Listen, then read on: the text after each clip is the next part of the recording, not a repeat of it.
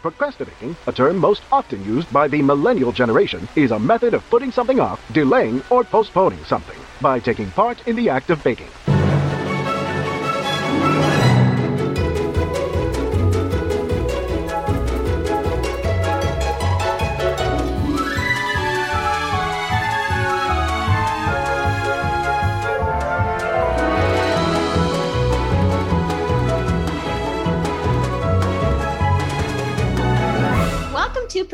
Baking, a place to talk about our baking obsessions and avoid doing everything else. Coming to you from Southern California, I'm Louisa. And from Eastern North Carolina, I'm Rachel. Welcome, Rachel. Hi, Lou. How are you? I'm doing well. Um, I'm on winter break, which is like my favorite time of the year besides summer break. I, I just like taking breaks. Um, so yeah, it's been fun. I've been doing lots of holiday baking and avoiding wrapping gifts and just pretending like someone else is going to wrap them for me, even though they won't. But I just like, I stack them unwrapped under the tree and I'm like, I will get there eventually. Meaning mostly stuff for Claudia. Obviously I hide the stuff for Raul, but, um, it's so funny if you put it under the tree. Yeah. I'm like, she doesn't really know the difference at this point. So, right. Um, I'll get to it eventually. And I saw Hamilton. I don't know. Did we talk about this last time that I was going Not to on see the Hamilton? Show. No, I don't think so. How was it? It was so good. I really didn't know too much about it. I mean, I knew a general idea, but I hadn't really listened to the music from it. And it's, it was funny, like seeing it. It's been out for several years now. So I was like, we're like the last two people on earth who haven't seen it. And it was funny watching it in the theater because everyone else seemed to know what was going to happen. Like they were, they started like clapping before anything happened, or like when they would hear music for a character that would come out, they would get really excited. I'd be like, oh, everyone else is like really into this. That is uh, interesting. You're like, oh, yeah, it's like more foreshadowing for you. It is. Yeah. Um, so that was kind of fun. I was like, ooh, I, I guess I should also get excited because something good is happening. Um, but it was a lot of fun. So yeah, there's just a lot of, I love this time of year because there's so much to do. We have some like holiday lights and a little holiday train we're taking Claudia to. And aww. Yeah, and she helped me sort of decorate some sugar cookies yesterday. Um, I saw your photos. How cute. Yeah, I was like, there's only one way this is going to end. And it ended the way that I thought, which was her, her face covered in um, icing. But she seemed to have a, a fun time. eating eating icing. Um yeah what's new with you? And not too much. We're getting ready to go to Pennsylvania for the holidays, um so I'm like making my mental list of everything we have to take with us. Yeah. Presents and clothes, and I, I never know. I always have to look at the weather because sometimes it's like freezing and I need a coat, so I have to go dig one out of the closet because I don't wear one here usually. Plus um you know, my sister has chickens, so she's asked us to save her egg cartons for her, so I've got a stack of those we've got to take. And I'm just like, okay, is all this going to fit in the car? Yeah, that's the big question about holiday traveling like that is how will you fit all the million things you have to take with you? Um, are you going to get a white Christmas, do you think? Maybe it'll snow? I'm hoping that there's snow when we get there. I haven't looked yet at the weather, so I'm not sure. I know they have had a little bit of snow, but not much yet this year. Okay. And are you also going to bake and bring like baked goods with you, or do you do baking with your in-laws? So my father-in-law, his weakness is peanut butter pie. So I'm going to take a peanut butter pie for him. Aww. And um, usually that's it. Cause I think I took cookies one year, um, but there were so many cookies from everywhere else that it was kind of like, okay, I don't need to, to worry about baking and transporting and all that stuff. I'm just going to relax and hang out. That's so good. That's good. Just you've, the pie. You've really done enough baking this holiday season to cover like all the months of a year anyway. So I think a lot of cookies. Yeah. You, you've paid your cookie dues. Um, and you've been making cookies lately too, right? Yeah. I sent you some that I've made and I, they were um, so good. Good. I'm glad you like them. Um, yeah, I made some ginger molasses cookies from the one hundred cookies book. Um, I still, every time I make something, my face. Right? They're huge. They're huge. And I just, I love that book. I know I say that every time, but every time I make something new out of there, I'm like, oh yeah, this is like one of the better cookbooks for sure that I've ever seen. Um, and I made some thumb, I make thumbprints pretty much every year now, but I use blueberry jam, um, instead of raspberry. And those, I think, were my favorite. I, I know you like those too. Yes. Um, and then I made some peanut butter. I always forget what they're called. They're not Buckeyes. That's a different kind of cookie. Are they blossoms? I guess so. Yeah. Like, um, but they, they didn't use, um, kisses. It was just like a melted little. Nope. But they were better than the kisses. Like um, the kisses are so crunchy compared to the rest of the cookie that it's like not a like congruous taste, like texture. Yeah. So the I melted chocolate that. I think was better. Okay. That's good to hear. I like this feedback, taking notes. Um, yeah. So they were, they were all, I enjoyed all of them. And then I'm going to make Linzer cookies this week, which I'm really excited about. Ooh, yeah. I, I bought the Linzer. Little, they're so pretty. Um, so yeah, lots of baking. And then of course, I don't know if you remember, but we talked about baking for the holidays and there was a pie in there. It was like a hard cider. Yes. Gosh. Are you making that? I'm coming. Yeah. Get on a plane right now. So yeah, I'm trying to figure out when to make it. So my brother's coming, um, towards the end of the month. So I was like, maybe, you know, I've done a lot of cookies. There's like a ton of dough in the oven. I mean, in the, not in the oven, will be in the oven, a lot of dough in the fridge, which actually this is a tangent, but I think we need to discuss this because maybe you have a similar issue. So what's happening is that I'm making lots of doughs, right? And of course I have to store yeah. them somewhere, but I, I don't want to like freeze them right away because I'm not sure if I'm going to use them like in the coming days. Cause if I'm not, in my head, I'm like, if I'm going to make it like in two or three days, why am I going to freeze it just to then bring it out and thaw it? Okay. So what's happening is about now my refrigerator is filled with like three different types of dough and like a pie crust. And I haven't figured out what to do with that. And so my husband, he like opens the refrigerator today and he's like, I'm not trying to stress you out, but like, what, what is happening in here? And then I can hear it. Right. Cause you know him really well. So you could just like picture him.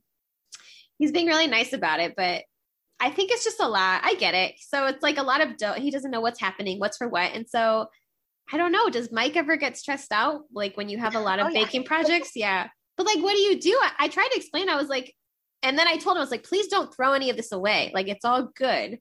I will get to it eventually, but I'm sorry that it looks like an elf refrigerator. I don't know. It's just full of like Christmas projects. Are you going to use all of the dough? Like, can you freeze half of it now? And are, are you going to bake it all up? Yeah. You know what? I think maybe that's what I need to do because I have like the Linzer cookies, I know I'm not going to make the full amount because who's going to eat them, right? So I guess what right. I should do, maybe that will help, is I should divide everything in half and keep just half of the dough for my upcoming projects and freeze the rest for whenever. And that'll give you some space, yeah. Yeah. And then I, I also was like, let me just pick like a designated corner of the fridge that is mine because what I do now is I just like shove it wherever there's room. And I think that's part of the problem because he's like fumbling around like, dough number one, dough number two to get to like the milk and Claudia's snacks and stuff. So maybe if I pick like a little corner of shame where yeah. all of that stuff goes. Kind of corral it. Yeah. um, yeah. So it's a lot. And then, you know, like we're both clean up at the end type of people. We don't clean up as we yes. go. So it's just funny, like watching his face when he walks in and there's like flour on the floor and I'm like, yeah, I know I'll get to it eventually. And there's flour or Dora will, or Dora will. Yeah. So it's, it's a lot of, it's a messy time, but it also a very enjoyable time for me anyway. Yes. I love it. I am like championing, champ, championing, champ, wait, campaigning. Champ- there we go. There we go. For like a second fridge slash freezer for the um garage, like a small one. Oh, that way all, yes. all my baking stuff can go in there and then you doesn't have to worry about it. That's good. That's your that's what she wants for Christmas from Santa. Listen, Santa. There we go. A mini fridge. Yeah, so a, a whole lot of baking going on, but it it's good. It's exciting. I'm excited for that pie. I, I'm also trying to figure out when I can make it. I was going to make it and take it to South Carolina. We don't have any time, like, between, like, we're coming here, but just to sleep. So I don't, I don't want to stay oh, up late making pie. Yeah. Um, so I'm probably just going to wait and make it maybe for Valentine's Day or something at this point. That's good. I hope we both end up making it so then we could talk about it. Um, yeah, I think I'm leaning towards maybe making it for New Year's since we'll be here and my brother will be here. So we'll have to check oh, in with each other. Idea. Yeah, see if, if we end up making it at some point.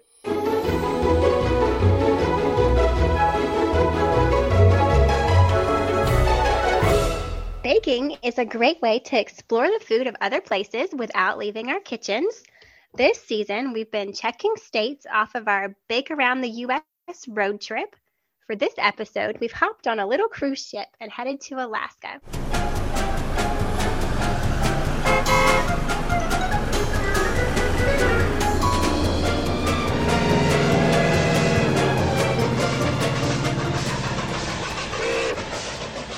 Louisa, tell us what Alaskan-inspired dessert you decided to make. Well, well, well, we are in Alaska and I know, very cold, very windy, but beautiful. Um, so I made these cookies. They are called um, Tongass forest cookies. They're named after like a national forest in Alaska, but I don't know why they're named after a national are forest. They, are they green? No.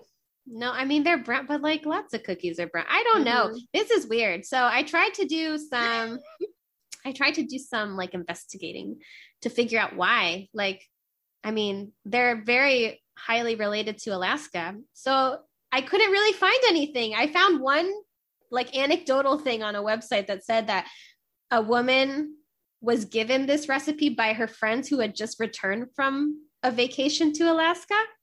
And oh, then so they she, were inspired by the beauty of the forest, maybe? Maybe.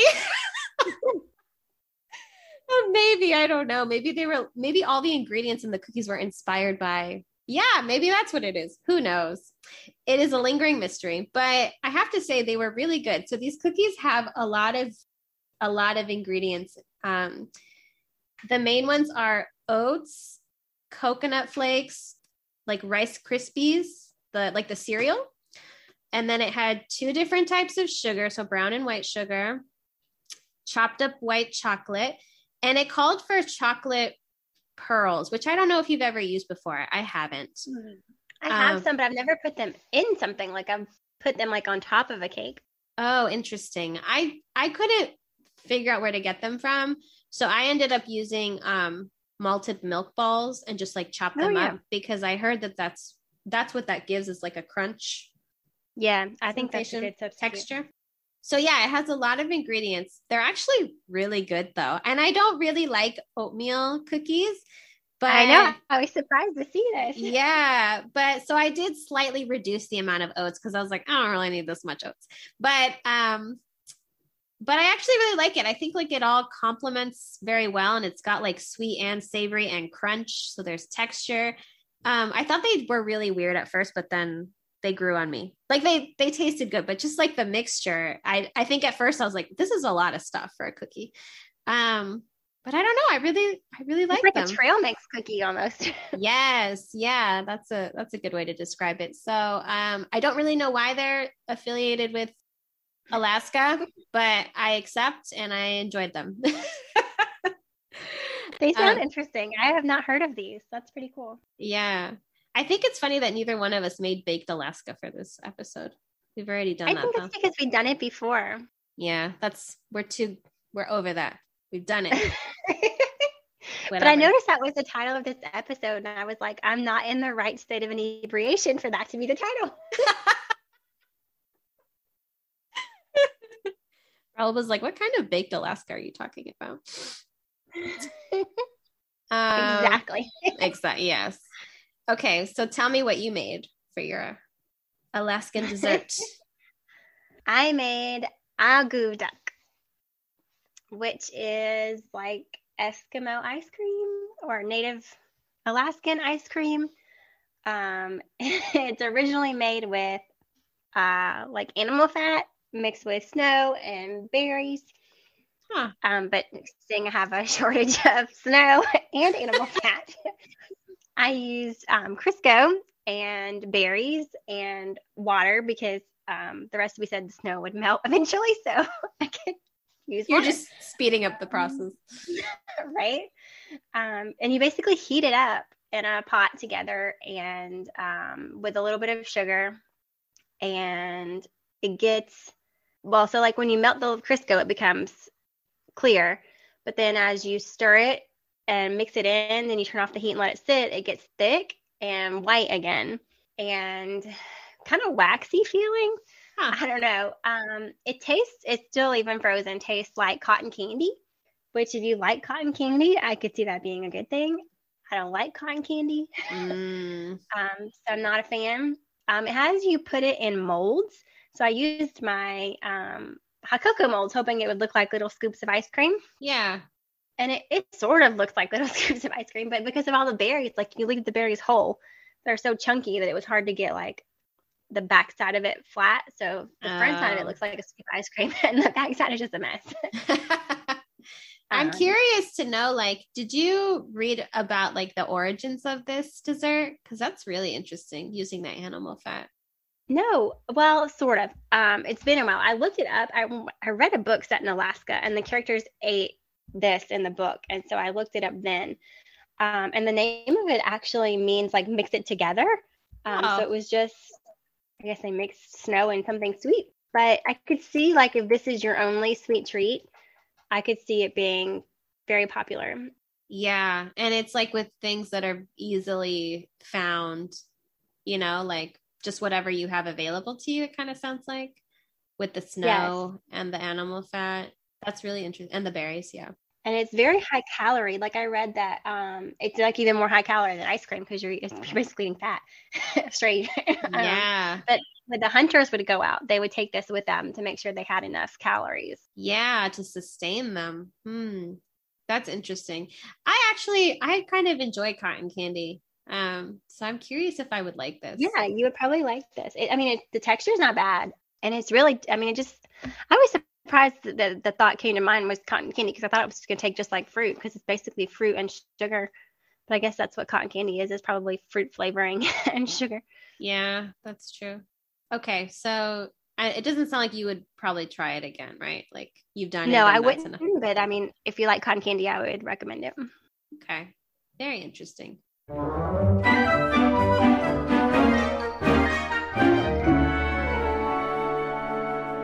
Most baked goods are better with coffee, so grab yourself a cup of joe and settle in for some baking news. Rachel, I hope you are okay with regular boring pancakes, because our news today is about the maple syrup shortage in Canada. Oh no. Meaning, yeah, no. I think um, Buddy would be very disappointed with this news. He would. He'd be literally heartbroken, I think. This is like one of his three main food groups. Um, so this is a really interesting news story, and you sent me a couple of articles. So share with us what you what you've heard so far. So this is not the first time there has been a maple syrup short- shortage, but the first time, or the first time in recent history anyway, um, it was because it was a theft. There were like millions of dollars of maple syrup stolen.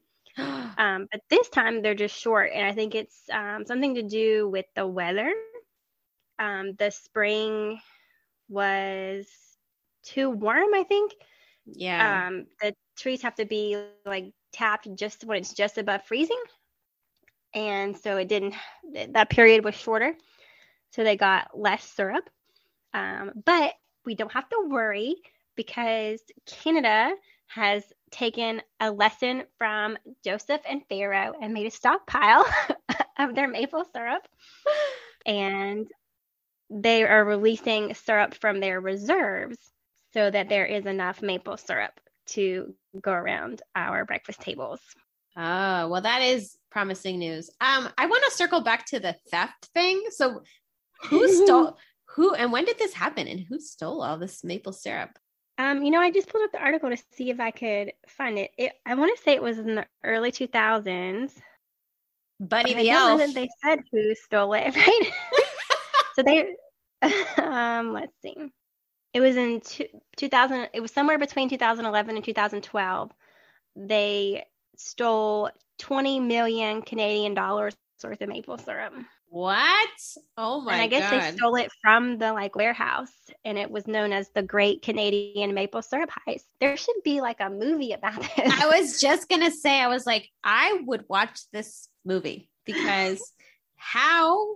It's like Ocean's Eleven, but maple syrup themed. This is cool. Right? That's fascinating. And like how? And and the barrels were still there. So they like siphoned it out of the barrels. I'm like, I want to see this movie. Hollywood, get on it. I need to like yeah. visualize how this went down. Um, wow. I never really considered like how valuable maple syrup could be, I guess. Yeah. And I guess um, Canada has eighty percent of the world's supply. So when they're short, we're all short. Wow. Okay. So, so, okay. So this time around, it wasn't the theft. It was more like, um, the wet. Yeah. They just the, didn't produce enough last season. Oh, let's see. So it was too warm of a spring. So, um, they released fifty million pounds from their strategic reserves. Wow. Well, I'm glad they, they thought ahead that, I don't know, that there might be a shortage someday. So, but they were prepared. Good job, Canada. Yes. So now they have to build that back up. So hopefully this, this spring is not too warm. I just looked at an article about it and they, did you know that they sometimes call it blonde gold? I think that's funny. No, but I like yeah. that. Yeah. You know what? I want to say, wasn't there another shortage of something that was related to like global warming to something, maybe chocolate? I don't know. I feel like we've talked about something recently. Yeah. We talked about a chocolate shortage that was predicted a few years ago. Um, I don't remember if it was weather related or not, um, but there is another shortage currently. Did you see that? No. Of what? Of chocolate? Cream cheese. Oh, that's right. You sent me an article about that. What's that about? Why? Is that like supply chain? So I don't know why there's a shortage. Um, I think it's got something to do with the supply chain. Yeah. Um, but Kraft, the Philadelphia cream cheese, is paying people not to make cheesecake this holiday. What? So if I message them? Website, yeah, you can put in like your receipts for other holiday dessert ingredients and they will give you like up to twenty dollars. Have you done it? I want to do that. Um, I haven't done it, but we should do it because I'm not making cheesecake this yeah, year. Me either. I'm helping. You're welcome, Kraft. So yeah, let me get on that.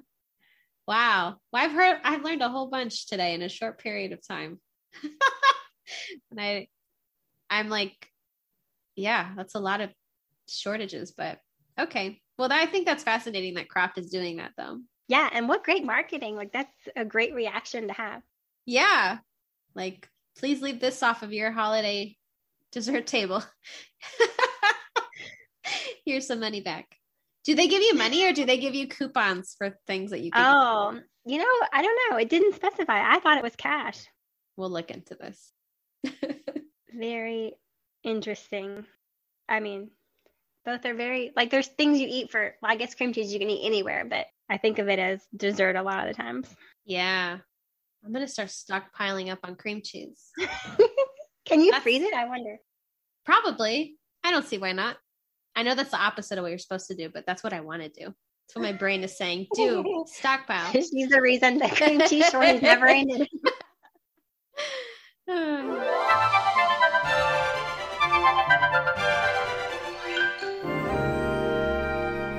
We're just two millennials swiping through TikTok, trying to understand it all. This season, we've been recreating some popular TikTok baking trends. For this episode, we sent our intern TikTok Timmy to find us one that would be appropriate for the winter season, and he suggested we try making some hot cocoa bombs. Let's talk about whether these hot cocoa bombs really are the bomb or if a bomb. um, man, I love the cheesy puns we include in our... The cream cheesy puns. What? Ooh, cream cheesy puns. That's why there's a cream cheese shortage because we're using we're using it in our puns now. Oh no, we're sorry. Sorry, cream cheese. Okay, so we made hot cocoa bombs. They were really trendy, especially last year, right? Like, um, yeah. They're so expensive now. Everybody yes. wants one. They're like six dollars. That's so much. I kind of went into this, I don't know about you, but I was already kind of on the defensive, like these are going to be overhyped. So mm-hmm. um, I don't know, but I will say I bought the molds and um, I found a recipe that I, I felt like was relatively simple. And I actually had a fun time making them, like more fun than I expected. I used, I know there's like different ways to like put the molds together. So essentially like you're painting on the chocolate into your molds, you're letting them set, and then you're popping them out and you're filling them with a cocoa mixture, some marshmallows or whatever you put inside. And then you have to, I feel like the most difficult part is putting them together, the two halves yes. together. Um, so there were different techniques that I've seen. So I'll talk about what I did and then maybe we can talk about what you did, Rachel, because we sort of tried different things. So yes, I saw a video where somebody had put like the, the mold face down onto like a warm skillet to just melt enough of the ridge of the mold so that you could use that as like the adhesive to the other half. Um, right. And that, that worked okay for me. It wasn't like the, like perfect, but it was enough to hold it so that the cocoa powder wouldn't fall out. Um, okay. So what did you try to hold it together? So I tried like, um, painting chocolate around the edge of it. I see. Okay. And I think it's fine. Um, I was just frustrated by that time and I made my chocolate too warm. And so it was melting the cocoa bombs. And so I gave up and I threw it on the trash. And then I tried it again later when I had calmed down a couple days later. And then it, then it worked okay. So I was able to wait for my chocolate to come back down to eighty-five degrees and it didn't melt my shells. And then it, it held okay, but it didn't look as shiny as the rest of it. So I had to like dip it in peppermint or you, I guess you could use sprinkles or something yeah. to kind of hide that edge because it was obviously just more matte where the rest of it had been very shiny. Yeah. Yeah. I don't think this is a good like rage baking or rage um, no. dessert making project. You want to go into a rage. Yeah. I know we've talked about it. Um, it does require a, an amount of patience, which can be hard, you know, depending on what state of mind you're in when you're yeah. making them.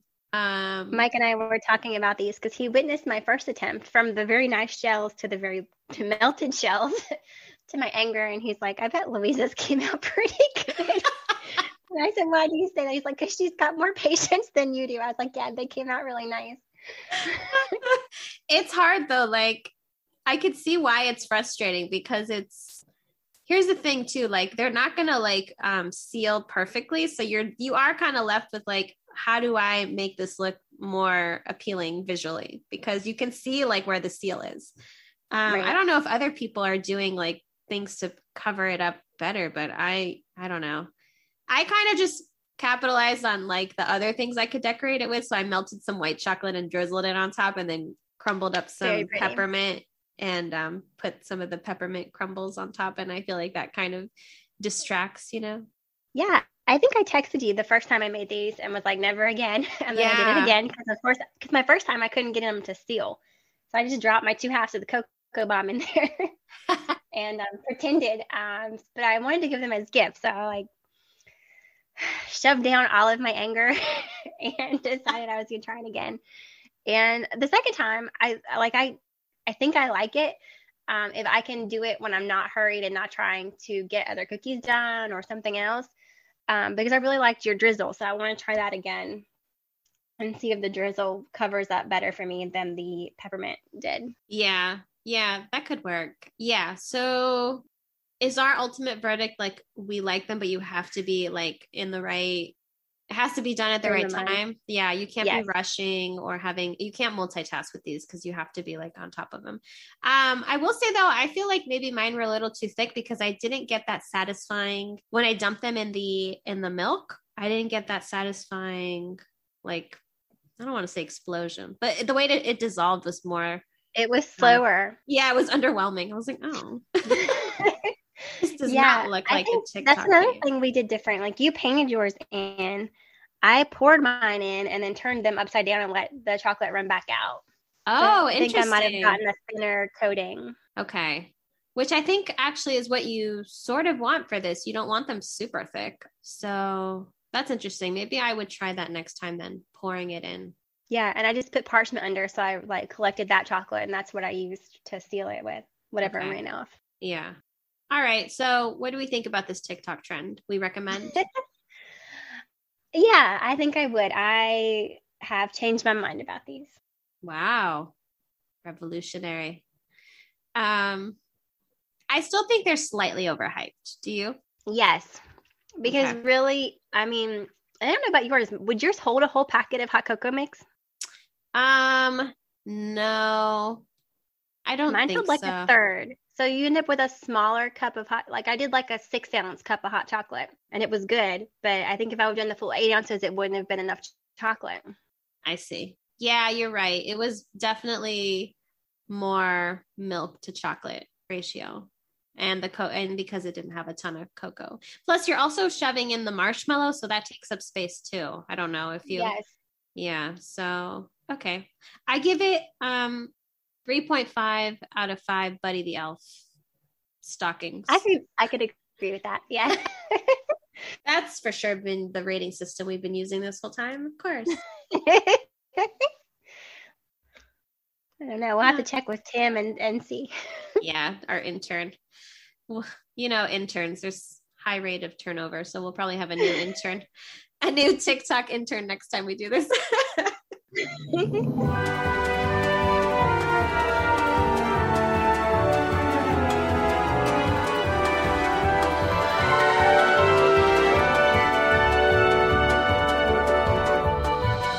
For many of us, baking is an act of love, an opportunity to make delicious treats and create nostalgic moments with family and friends. This season, we would like to highlight some special baking memories from our listeners. Today, we welcome Terry, who will share with us her memories of a very special cake. Hi, Terry. Hey, good morning or afternoon. Thanks for being on this afternoon. You're welcome. I'm excited. Um, so tell us, what cake is it that you have a special memory of? Um, a seven-layer sour cream coconut cake that my grandmother used to make every Christmas. Wow. Amazing. And do you have any memories of um, your grandmother in the kitchen? All the time. She was a great cook, and um, this was my father's mom, and we always had Friday night dinner over there. That was steak night growing up, and, and my sister and I usually spent the night on Friday night, so Friday, it was a big night. Friday night um, was for dinner, and then she would start her Christmas baking like early in December. Did you ever help her make this cake? Well, we were there. Uh, my sister and I were there all the time when she did it, but, and we would watch. But more um, than us helping, my grandfather was the one who cracked uh, the coconuts. And it was so funny because she always used fresh coconut.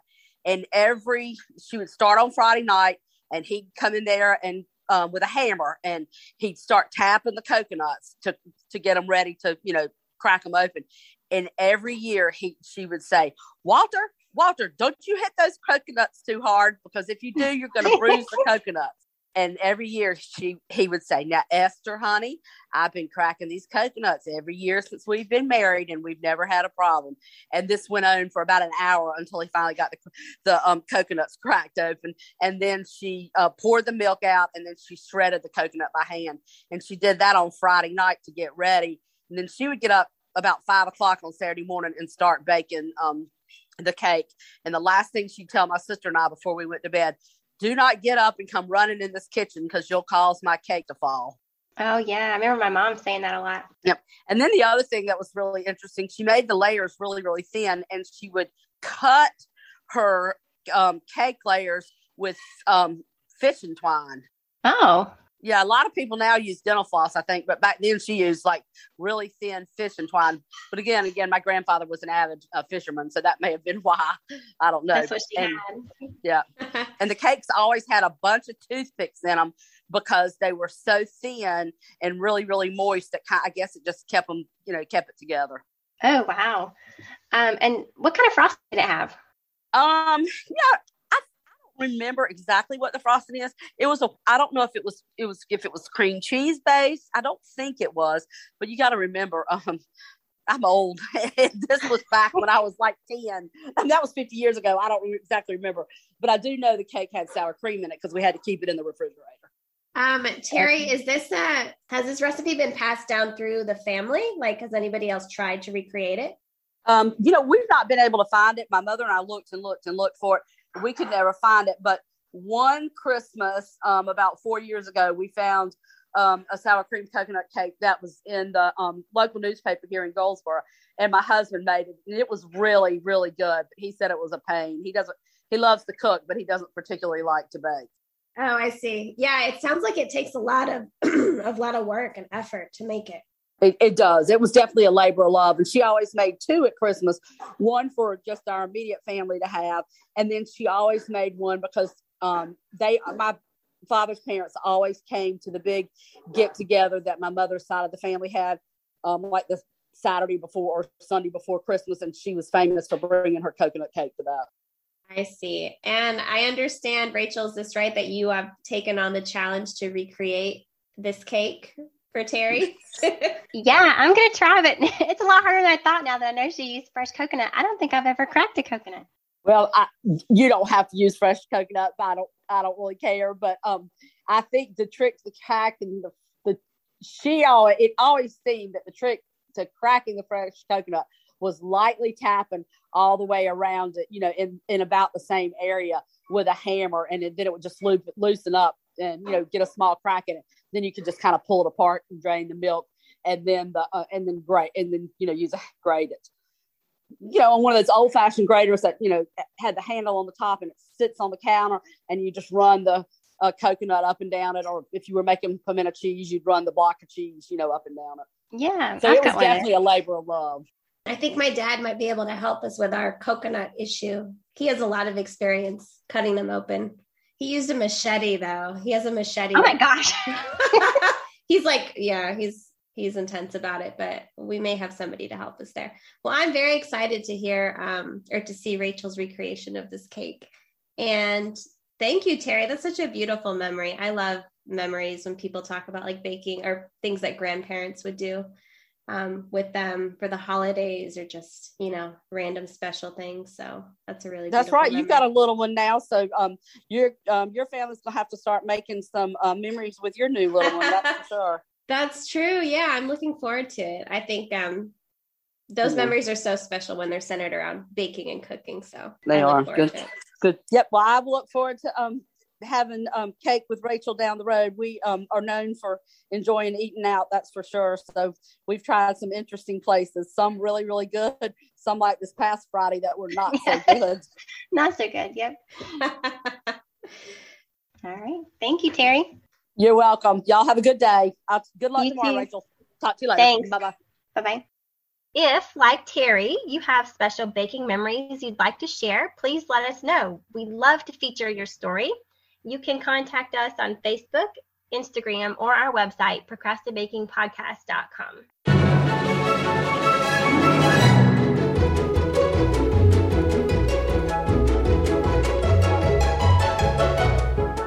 Thank you for listening to this episode of ProcrastiBaking. We hope we've provided some food for thought for your next ProcrastiBaking project. As always, the links and photos discussed in this episode can be found in our show notes. ProcrastiBake with us on Facebook and Instagram while you wait for our next episode to rise. We release new episodes first and third Fridays on your favorite platform. Tune into the next batch of ProcrastiBaking as we stop by our home state on our baking road trip and take on a birthday cake with a twist. Until next time, stay, stay sweet. sweet.